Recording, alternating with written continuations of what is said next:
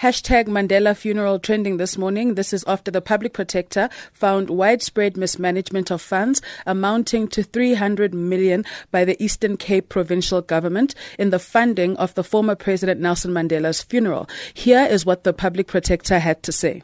It's very concerning where you'd find an email being sent to ECDC to be told pay 11 million by 11 o'clock, uh, documents will follow, where you'll find a company which has produced t shirts and uh, they are not delivered, and somebody who signed for them is not even an employee of the municipality. When they investigate or the forensic investigation is done, they discover no, the person is uh, working for the supplier. Then the supplier will say, No, I delivered, I didn't find any person, I just dropped them at the taxi rank. Imagine. Yeah. Imagine.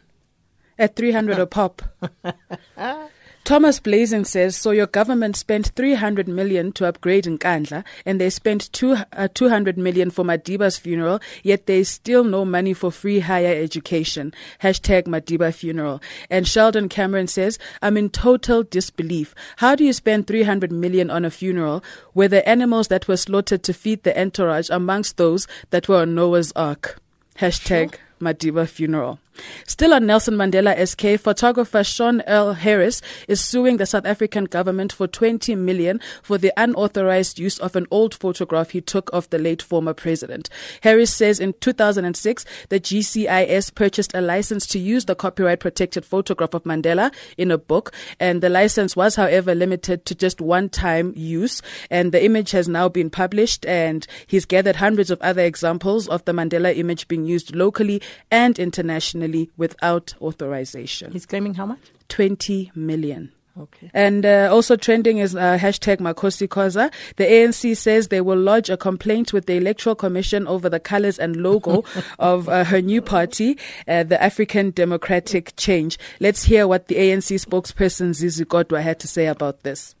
Firstly, we must state it categorically, unequivocal, that we have no issue with people establishing their own political parties. We live in a multi-democracy, and therefore there could be other reasons politically why people are establishing. In fact, it enriches democracy. But we get more concerned and worry when people appropriate the colors, the brand, the logo of the African National Congress. We've seen that in the recent past, where people deliberately uh, and want to confuse the voter of the African National Congress to think otherwise. SK. No comment. okay, and lastly, um, the ANC, KZN, PGC also trending this morning. Now, as you've probably heard, they nominated Nkosazana Dlamini Zuma as their preferred candidate for party president. This means three provinces, KZN, Northwest, and the Free State, have endorsed Dlamini Zuma so far. Comrade Nkosazana Dlamini Zuma sitting at 433 branch nominations. The second is that of Comrade Cyril Ramaphosa at 193, and then followed by Comrade Zweli Mkhize at six nominations and a total of 56 that have abstained. In this particular instance, your preferred candidate for president for the KwaZulu-Natal province is Comrade Nkosazana Dlamini Zuma. And that's it for me, SK. Oh, thank you so much, Apiwe.